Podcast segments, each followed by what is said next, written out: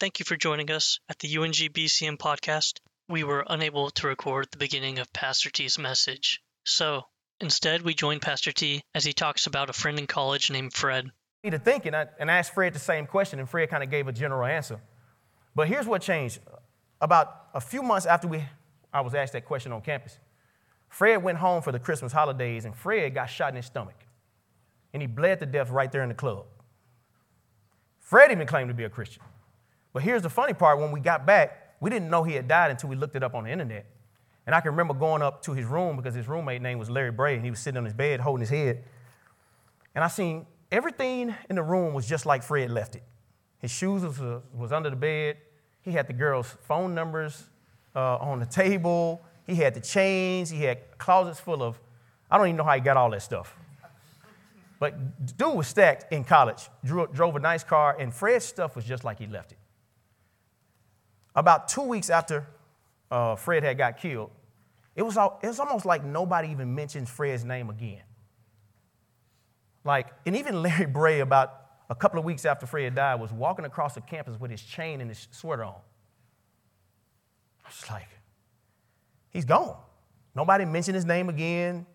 Uh, campus kept going on. People kept going to parties. We kept going to class, and Fred was dead. And the guy that asked me that question, if I was to die today and still before God, he says, You claim to be a believer? He says, Man, there's people on your campus dying, and you ain't doing anything about it. I, and I still didn't take it serious until one of my teammates had a head on collision.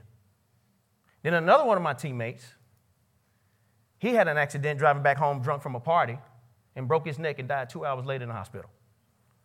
Now, this is where I got it. I, they looked at me as kind of like the chaplain on the basketball team, even though I wasn't serious. And they said, T, you give the speech at the funeral. And this is where it hit me at. I cannot live my life for temporary purposes. Because those guys got up the same way I got up uh, out of that dorm room. They got up with the same dreams, same aspirations I had, and now they're facing eternity. No more other chance. Everything they was getting a degree in, every dream they had, every, all the kids they wanted to have, it was shut down at that moment because they were standing before God in judgment. And at that moment, I realized I am living my life for things that's going to make great material for a bonfire. So the question is for you, I, I know you guys are getting degrees. You got up the same way Fred did. And you're thinking like you have your whole life ahead of you. That's why you're getting your degree. You're trying to figure out what you want to do with your life, and some of you guys have it figured out. So here's, here's a couple things. What if you're in eternity tomorrow? Did you know 150,000 people die every single 24 hours? That's 100, that's almost two people per second. And most people spend most of their time thinking about whether they're going to spend a lot less of their time. And they spend little to no time thinking about whether they're going to spend the majority of their time in eternity. Your life, the Bible says your life is like a vapor. Like you appear for a second. I was doing this with my kids. I was trying to explain to them how fleeting eternity is. And I took a spray bottle and I said, Shh. they said, oh, Daddy, it just disappeared. I said, Baby, that's your life.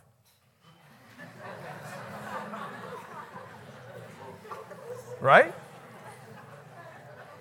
James says your life is like a vapor. Guys, you don't have a lot of time to do what God has called you to do. And so you better get on it. Because you and I are going to have to give an account for this little life He allows you to live. But here's the kicker do you know the average person spends 33 years in the bed sleeping and seven years getting to sleep? Just getting to sleep, seven years, oh, I'm sorry, 26 years in the bed sleeping, and then seven years just getting to sleep. You know, the average person wastes five to eight years of their life just not doing anything. it says eight, people spend eight years in, in entertainment. Here's what Jim Elliot said He says, He is no fool to give what he cannot keep to gain what he cannot lose. So here's, here's the catch. If you come to school, if you call yourself a follower of Jesus Christ, And maybe some of you guys are not. Some of you, some of you guys are just kind of trying to figure this thing out. But if you come to school just to get a degree, and you get a degree, and you have not invested your life or begin to invest your life for eternity, you have, you have wasted your, your college career. When I was on that basketball team, I realized my, my, my, my it switched. Yeah, I wanted to keep my scholarship and maintain my GPA, but my, my job was to be an influence for the kingdom. My job was to influence my teammates. If I claimed to be a follower of Jesus Christ, I, I had one job. See, whatever your calling is as a nurse or doctor or teacher or trash man, work at the gas station, whatever your calling is, that's, that's a calling. Everybody, God gives people different callings. But did you know we all have the same mission? One different callings, but one mission. You know what that mission is? You got two missions. One is to, to know God and to make him known. If you invest your life in knowing God and making God known, no matter what you do, then your life won't be wasted. Because, guys, the reality is, all of our your funeral is coming soon. Your funeral is coming soon. Whether that be tomorrow or whether that be 100 years from now, your funeral is coming soon. And you don't want to look up one day in eternity and find out that you just wasted your life. Because, see, everybody got a, a calling and a mission. So the mission is the Great Commission. So what people do is they, they invest themselves all in their calling, but they, they reject the mission. So what happens is God says, I gave you a mission, but you're going to put your calling before the mission. So you know what I'll do to your calling? I'll frustrate your calling. I'll make you miserable in your calling. That's why, that's why the majority, uh, lotto winners, 70% of lotto winners are dead within three to five years, are in prison or worse off. See, we, we, we think that the, the American dream is what we're seeking. If I just get that, I'll be happy. But see, the Bible says God will, He'll frustrate your calling if, if you're not about the mission. See, but if you look, if your mission, if your calling is just your disguise to go in for the mission, then God will bless the calling. So that you can continue to what? The mission. Continue the mission. So it's seven things that I think you need to know. If you're going to invest your, if you're going to serve well, it's seven things I think in this passage that you need to know that you can invest yourself in so that you won't, you won't, you won't waste your life. So if you got your Bibles, Luke 5, 1 through 11, it's gonna, I'm going to give you the DNA of a fruitful believer. I'm going to try to rush through these, but, but really make my point as clear as I can. So,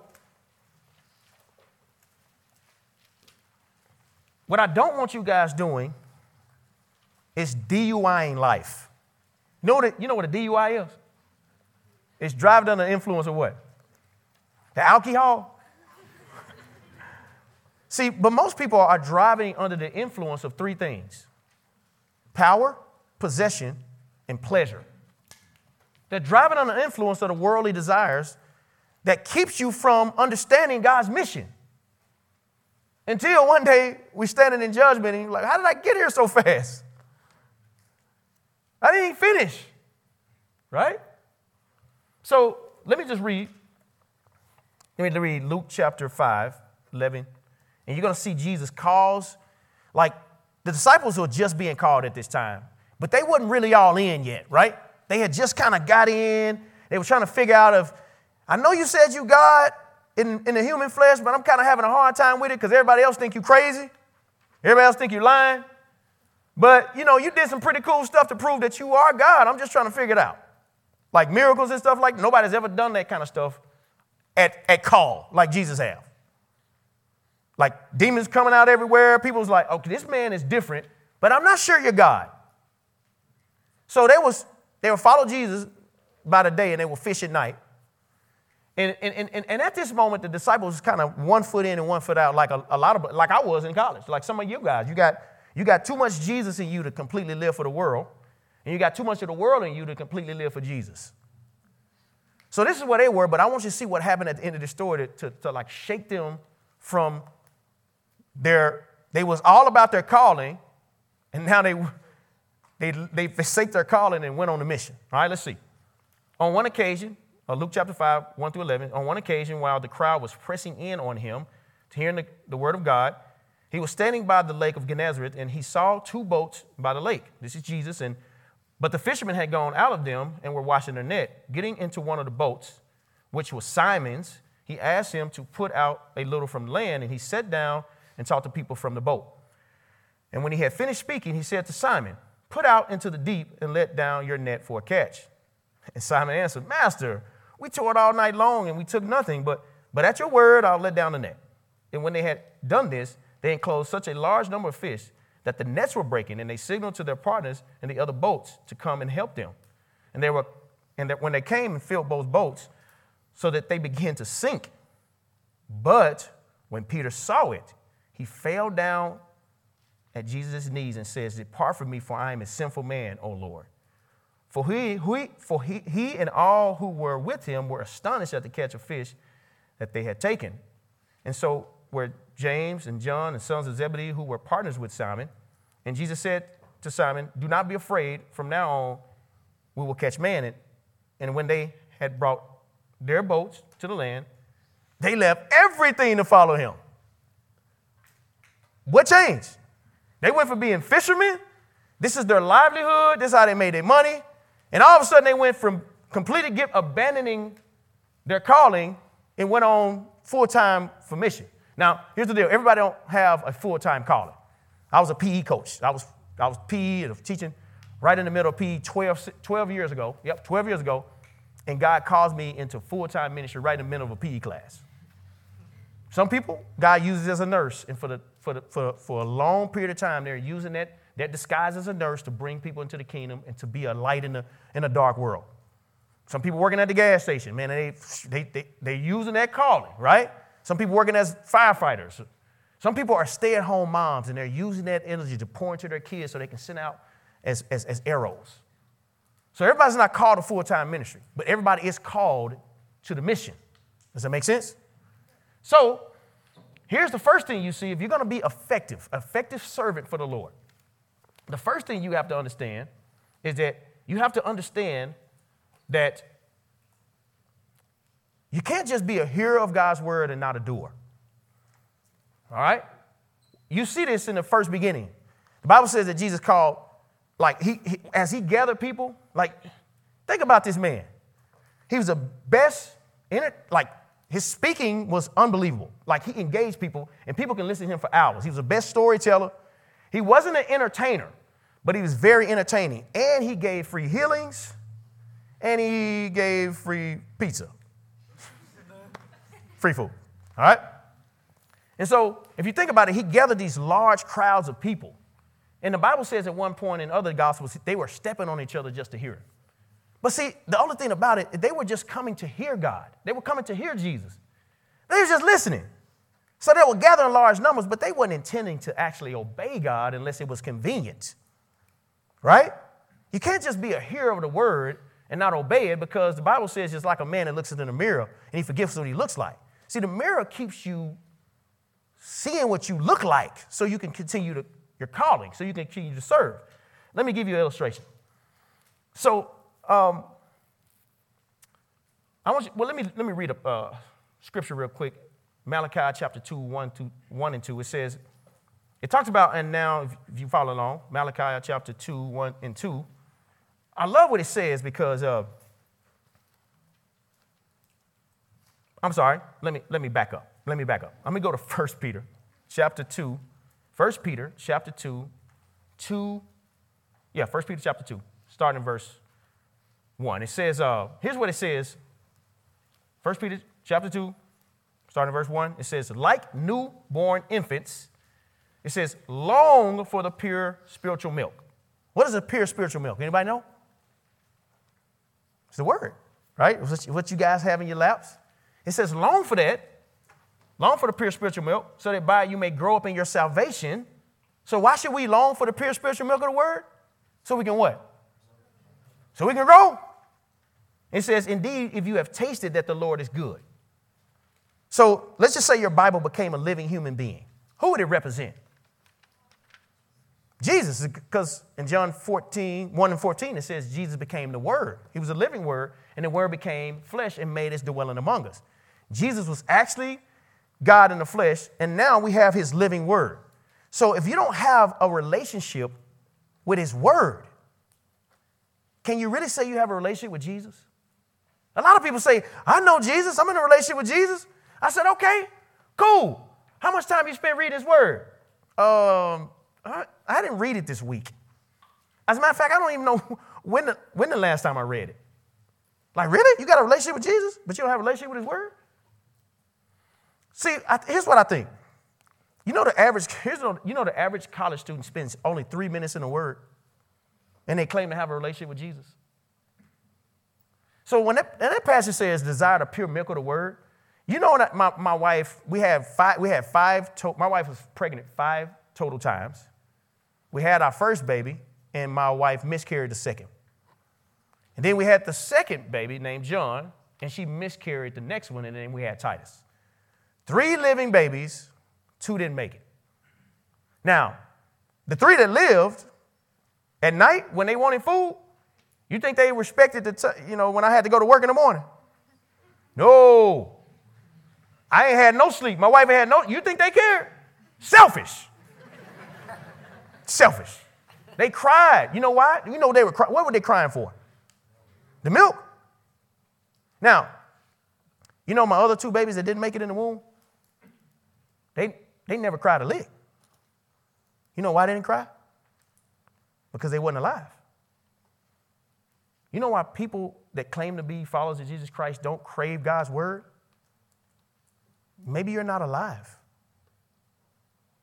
Maybe you're spiritually dead and you've been thinking you're alive. That's why you don't really desire it. So let me give you three words you need.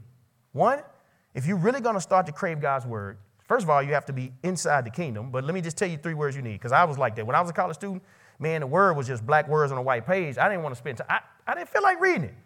It's, it's boring. Just quite cut it. The Bible is boring until you start to spend time with the Savior. So, three words you need, you need to, to discipline yourself, to spend time, like force feed yourself the word. Discipline. If you would discipline yourself, you'll start to create this. The next word is desire. And then all of a sudden, it's going to be a delight. You're going to actually go, wow. Right? I just, I never got to know him. See, if you get to know the Savior, think about it. If porn is good, if porn is good, apart from the Savior, smoking weed or eating a nice piece of chicken or all these other stuff that the Creator made, He must be better.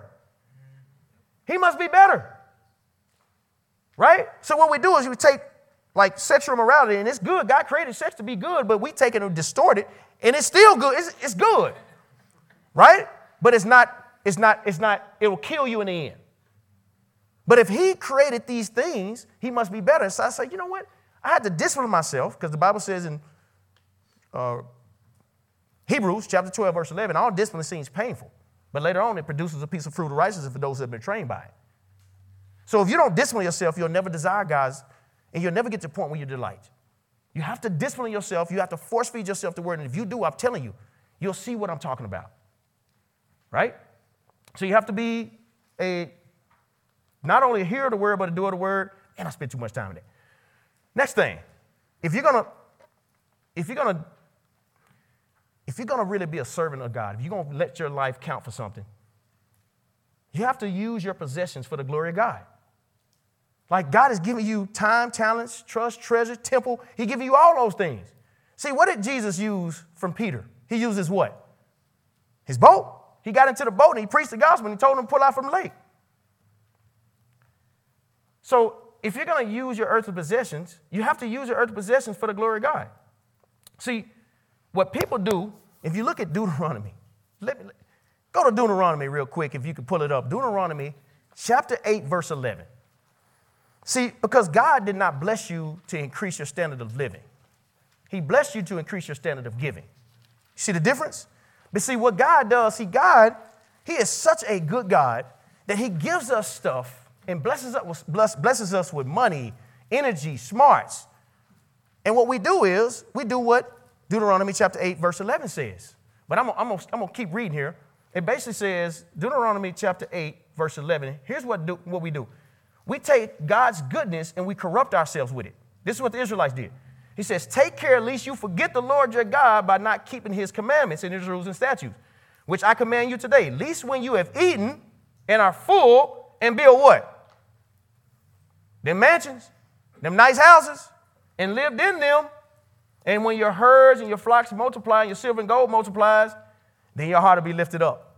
You'll forget about the Lord your God who has brought you out of the land of Egypt in slavery, and he has led you through the great and terrifying wilderness and fiery serpents and scorpions and thirsty grounds, who brought you water out of flinty rock, who led you through the wilderness with manna and your fathers did not know, that he may humble and test you to do you good in the end. Beware lest you say in your heart, What? That was my power. It's my power. The might of my hands has got me this wealth. You shall remember it is the Lord your God who gives you the power to get wealth, that he may confirm this covenant he swore that he swore to your forefathers. If you forget the Lord your God and go after other idols and serve them and worship them, I solemnly warn you today that you will do what? Surely perish, like all the other nations. Guys, I can't believe when I got to, look, I'm from the hood, okay? My, my house was so dirty, I had to clean my feet before I went outside.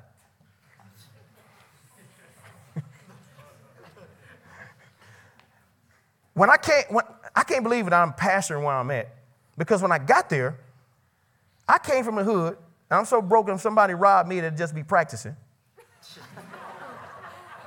and here I am, and you know who I'm who know what type of people I'm counseling? Like Andy, Andy vouch for. We counsel millionaires. They coming to me. Why are you coming to me? That you would think that people that are millionaires wouldn't have any problems. But they're coming to me for the answer because they understand that their money has corrupted them. If you allow it. Now, this ain't no problem to have money. It's just the fact that you feel like you don't need God no more. That's why the rich young ruler comes up to Jesus and he says, Jesus, he was rich. He says, How do I get into heaven? And Jesus says, Well, I'll give you a good person test. Gave him a good person test.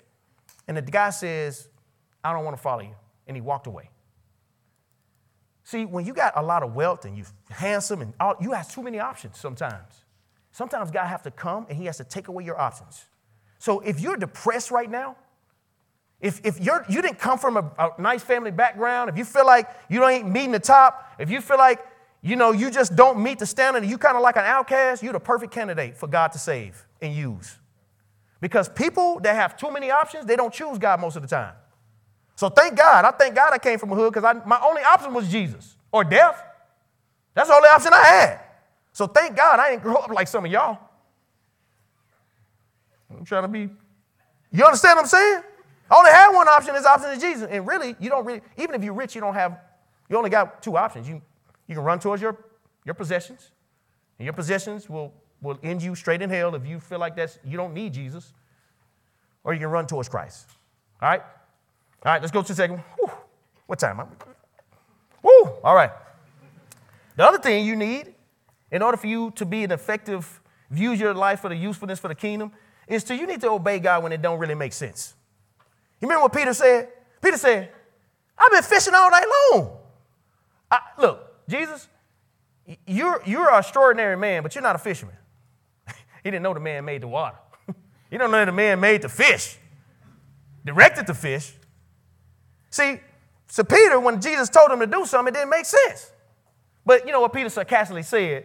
But okay, at your word, I'm gonna let down the net. And when he did, what happened? Other people got blessed. He's you he was shocked.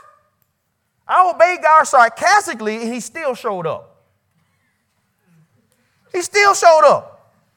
See, guys, it's like like it, it was a room, like, you know, let's just say you t- take these lights out, you know, the flip of the switch. And uh, you know, let's just say they, they put in sensor lights to kind of save money. So as long as you're in the dark room and have sensor lights, you can yell at that light all day long. Hey, hey! But until you start moving, those lights ain't coming on. See, sometimes people wait to, to figure out, okay, what does God want me to do before I obey? But see, he's just like the sensor lights. He's giving you enough to trust him, but you got to start stepping before you see the light. You understand what I'm saying? A lot of you guys are disobedient because you're waiting to see all the facts. You ready? If you ready for it to make sense, you ready to budget it to make sure that I'm, I can calculate it right. No, no, no. As long as you stay in the boat, so to speak, and say, God, show me first. Now, God said, I already showed you enough. It's just like when I start when I when I uh, started dating my wife. I told my wife, I said, uh, man, she was fine. Man, she's beautiful. She's still fine. She's finer now than it was. Woo! Man. But when I was dating my wife, I spent enough time with her, right? To start figuring out, like, like, you know what? I, I spent enough time with her to say, you know, I can trust you to commit to, to knowing you for the rest of my life. See, but it wasn't until I committed in marriage and say, I'm going to commit to knowing you. Now I know so much about her that I would have never known if I would have stayed in the dating phase. See, some of you guys are in the dating phase with Jesus. You're not, you ain't fully committed. And, and you're trying to figure this thing out. You're like, God, show me a little more. And God says, No, I already died on the cross, and it's, it's proof, historical proof. I don't, I don't need to show you no more. Commit, and then you'll know more about me than you ever know. Until you stay, if you keep just kind of like, mm, you will never know God. As a matter of fact, there are so many, you know, hell is filled with two types of people. Two types of people. One is they filled with procrastinators. I was gonna, I would have, I was gonna do it. And the other one is really religious people. They actually think that, you know what, I'm, I'm just gonna, I'm gonna, I'm, gonna, oh, I'm gonna obey God and go my way. I'm gonna, I'm, gonna, I'm gonna just try to be a good person to get into heaven. So until you obey God, you're not going to understand what I'm talking about. You got to get on one side. You got to stop playing the field, right? Some of y'all in the middle, you have not fully committed. When you jump on one side, not by perfection, but direction, you'll know God more than you ever know. But He's not going to cast His pearl before swine. You're not going to really obey Him, He's not going to show you more, much more than you already have. What number is that? Woo! All right, I'm, all right. Now, here's the next thing you see in this passage. It says when, uh, when, they, when they enclosed a large number of fish, it says when Peter got to the, the shore, here's what he said. This is what he said. Y'all notice when Peter's reaction when he recognized that he wasn't just dealing with a dude that happened to have extraordinary gifts and power, he's actually dealing with God. You know the first thing he realized? What did he say? What did Peter say? Get away from me. This dude can read my thoughts. How scary is that to, to know that this man was just not a. Look, if you're, trying to, if you're trying to decide whether Jesus is God, let me just make it clear for you. You only got three options. you only got three options. Either Jesus was crazy because he said he was God. I'm the way, the truth, and the life. Nobody gets to the Father except through, through me. Either this dude was crazy or he was a liar to say what he said or he was really Lord. There's only three options. I was talking to a guy the other day, and he says, I don't think that Jesus was God. I just think he was a really good person. Really? But he said he was God. But I still think he was a good person. No, he was the biggest deceiver that ever lived. You know how many people he's led astray? If he was, he said he's God, and he's just, he's not a good man. He's the worst man that ever lived. If the resurrection, if Jesus didn't rise from the dead, we all in trouble. Because who, what God would do that for you? What God would step down out of the glories of heaven and come and die? See, what Peter recognized was he was dealing with God. So one of the ways when you, I was sharing the gospel with some people today on campus. It was one particular young man. I'm seeing if he's here. I'm not going to embarrass him. But I, I, I, I exposed God to him. And here's how you expose God to people. When you're sharing the gospel with people, if you'll use the commandments it'll show, it'll show people the holiness of God. Let me give you an example. Just give you a quick example. So right now, if you think about God himself, I ask people, how you going to get to heaven? And most people say what? I'm a good person. Okay. I think you are. If you compare yourself from man to man, you can always find somebody you better than. But let me compare you to God. Because I, I just gave him the good person test. Like the Bible is like a mirror to the soul. You know what a mirror does? It reveals your outside. What a commandments reveals your what? Your inside. So let me give you a simple test. This is what Peter discovered. How many lies have you told in your life? Cajillion? What, what do you call somebody to tell lies? A liar. So you're what? Have you ever stolen something? Have you stolen something? Even if you cheated on a test and stole answers, what do you consider to be? No, a lying thief. Jesus said if you look at someone lustfully, you commit adultery in your heart, just looking at someone with lust.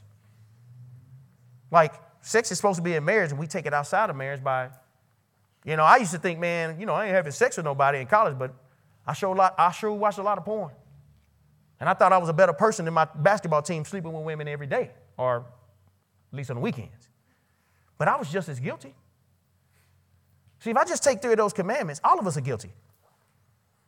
and do you really think that you're going to be good enough to stand before God knowing that you sin like you drink water? Like, you can't be a good enough person to get in. It'll be like a man st- st- jumping out of a plane attempting to flap his arms to save his life. If I told you to flap your arms to save your life, that's, that's good advice, but that's not good news. right? The good news is Jesus paid the fine. Jesus is the parachute. If you would rely on the mercy of the parachute, the, mer- the parachute takes you eight miles to the ground instead of 150 miles to the ground. Me telling you to flap your arms is just good advice. Me telling you that Jesus paid the price and just come into a relationship with him, that's good news. See the difference? So when you expose people to the gospel, you got to show them that their sin by bringing out the commandments. Right? That's what Peter discovered. And he fell down on his knees and said, Get away from me, for I'm a sinful man. But what did Jesus say to him next? You see what Jesus said to him next? I love what Jesus said. I know you deserve hell. I know you deserve to be separated from me, but don't be afraid. God says, don't be afraid. Why? It's because if you come and follow me, you will be safe for all eternity. Like right now. Like don't wait. Like follow him right now, you're saved right now, the eternity begins now. It don't begin when you die, it begins like right now. You're safe. It's like when I remember, like I, when I was, uh, you know, I'm scared of heights. I don't like, I don't like reaching a box of cereal for my kids in the cabin. My dad, Daddy, can't get that box of cereal. I'm, I'll, I'll boost you up, but I ain't, I ain't getting up there. But I, I was on this 40 foot ropes course, right? And, and, and uh, they, they give you three, three bands to strap on your back. And I'm nervous. I'm, I'm so black, I was sweating soy sauce. and you know how you're so nervous and tense? My muscles are so tense, I didn't want, I was 40, 60 feet in the air. Three bands holds a thousand pounds. I had no chance of falling off the ropes. But you know what? Halfway, I was going with a partner. Guess who fall off the ropes? Your boy. Your boy fall off the ropes. So I'm thinking to myself, I'm, I cannot believe I did this. I'm about to die. But you know what happened? The ropes catch me. I said, I'm dangling there. I said, they work. they work. And I got on the ropes course, and guess what? I stopped sweating that soy sauce. And I actually enjoyed the rest of my times on the ropes course. You know why? Because I knew if I fell, the ropes are gonna catch me.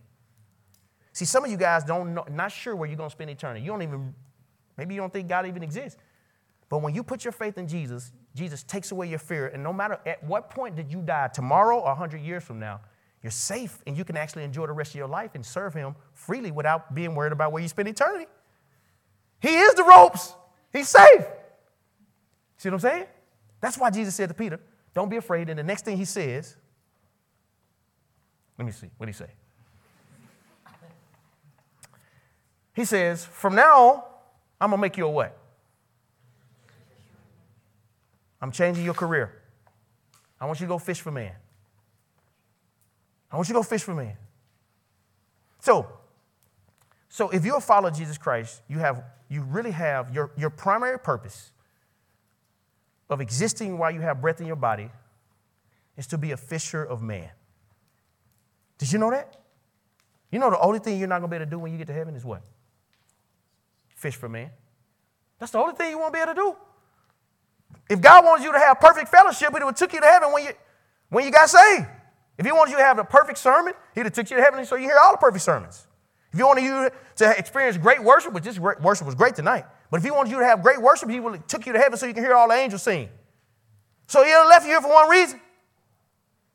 And if you're not using your life so that people may know Jesus, you are forfeiting your biblical right to exist. It's like a, a doctor that went to school and he got his degree and he sits in the cafeteria all day. He should be fired. Well, God has called us to reach people. He's called your life. I love when I came in here and I seen those ladies. They said, Hey, you can sit with me. Man, I seen you guys on campus today. Man, y'all was telling people and pleading with people to follow Jesus. And hey, what's the most important question? I said, Man, this is this this BCM is so different. Oh, that's my that's my lawn. I'm gonna close with this.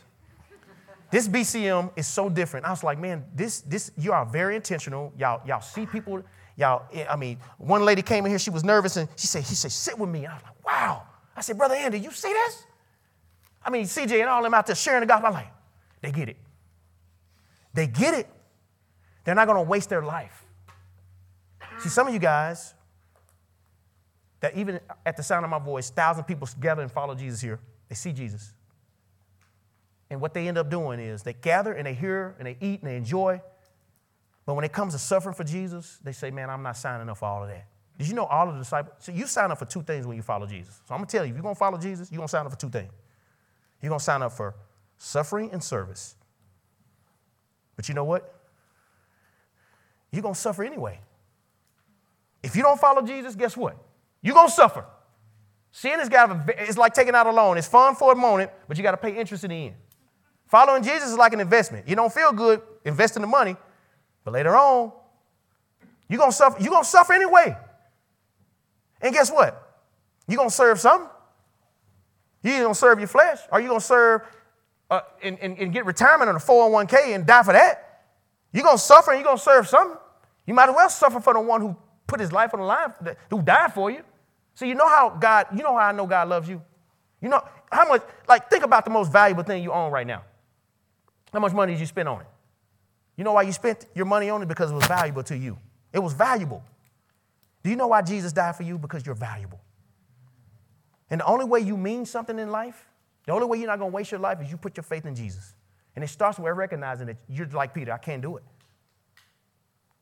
Like, I get away from me, for I'm a sinful man. He says, Don't be afraid, for I'm, I got another plan for you.